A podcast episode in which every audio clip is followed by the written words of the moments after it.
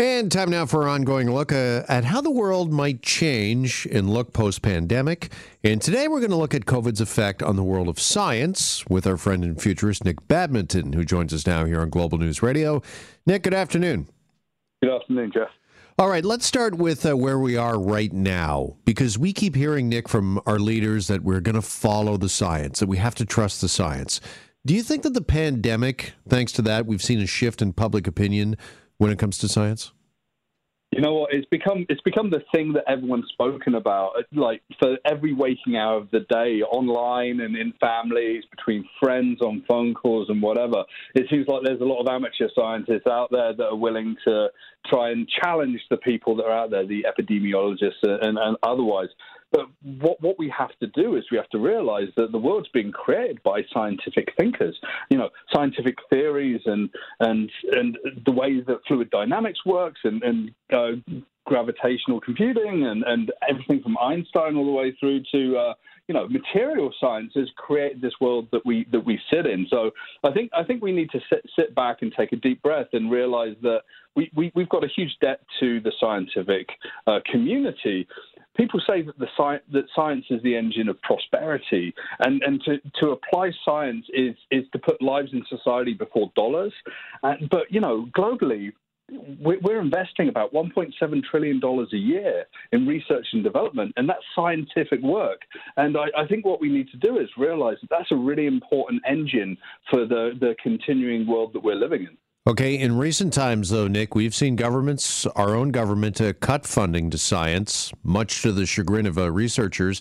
Do you think that research and science is going to be more of a priority then moving forward for governments?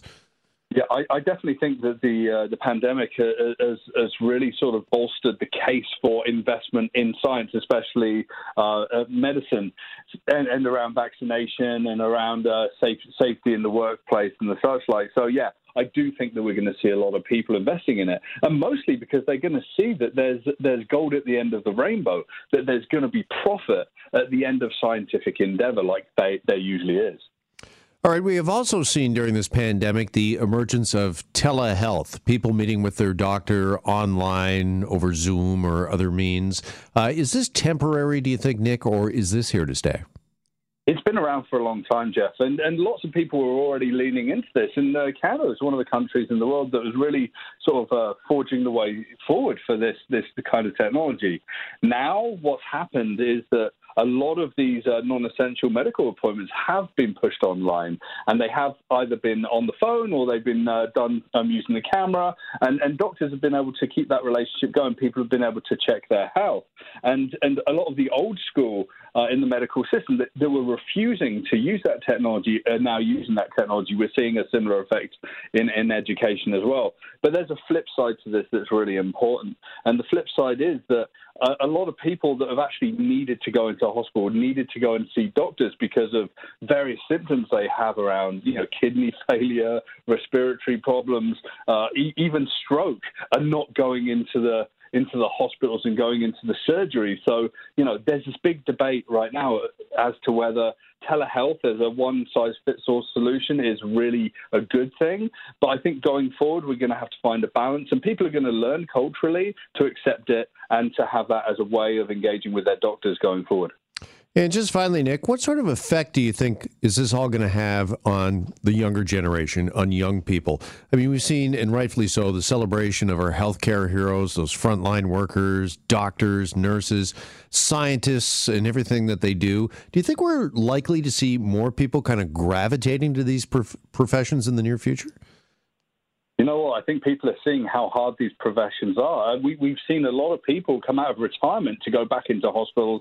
We've seen people that are trained and maybe working in education rather than hospitals going back into the hospitals as well. I think that the people that have a calling to this kind of work are going to step forward. Are they going to inspire more of the youth to step into those professions? Absolutely. So I think in the next sort of three to 10 years, we're going to see a huge boom in, in terms of people, you know, wanting to be qualified to become nurses and doctors, uh, surgeons, specialists, and to really sort of invest in themselves to help humanity as a whole. And that is really, really exciting.